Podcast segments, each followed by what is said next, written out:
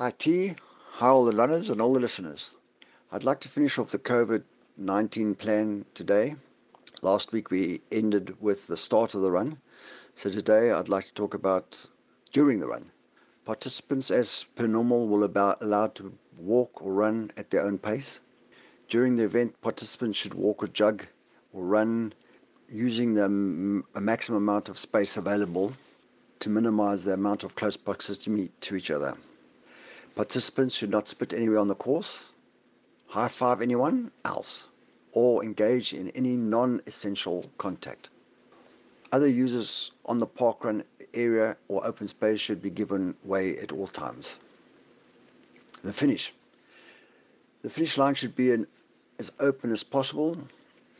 Uh, we are given permission to move the finish line if need be.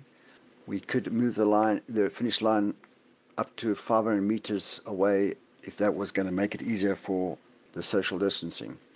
We can make the course longer, but obviously we cannot make the course any shorter. The finish line should be as wide as possible, and the finish tokens should be handed out as fast as possible, obviously, to prevent the crowding of people.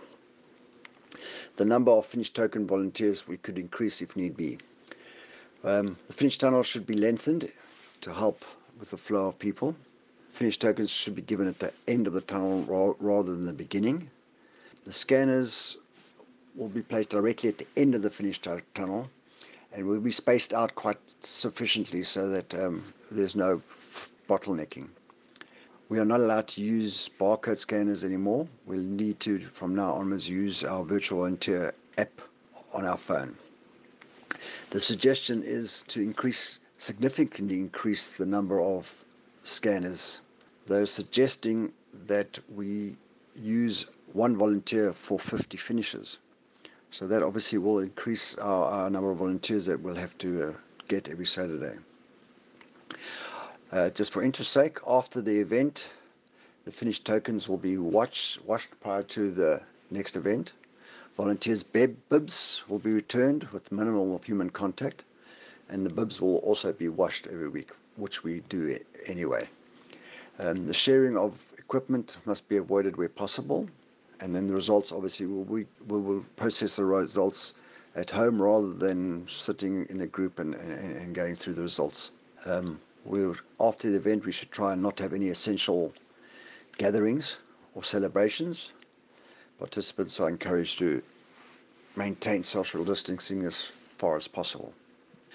Well, that, that's the COVID plan uh, over, over three weeks. I know it was a bit long, but that was the COVID plan that the parkrun head office is planning to table to the authorities.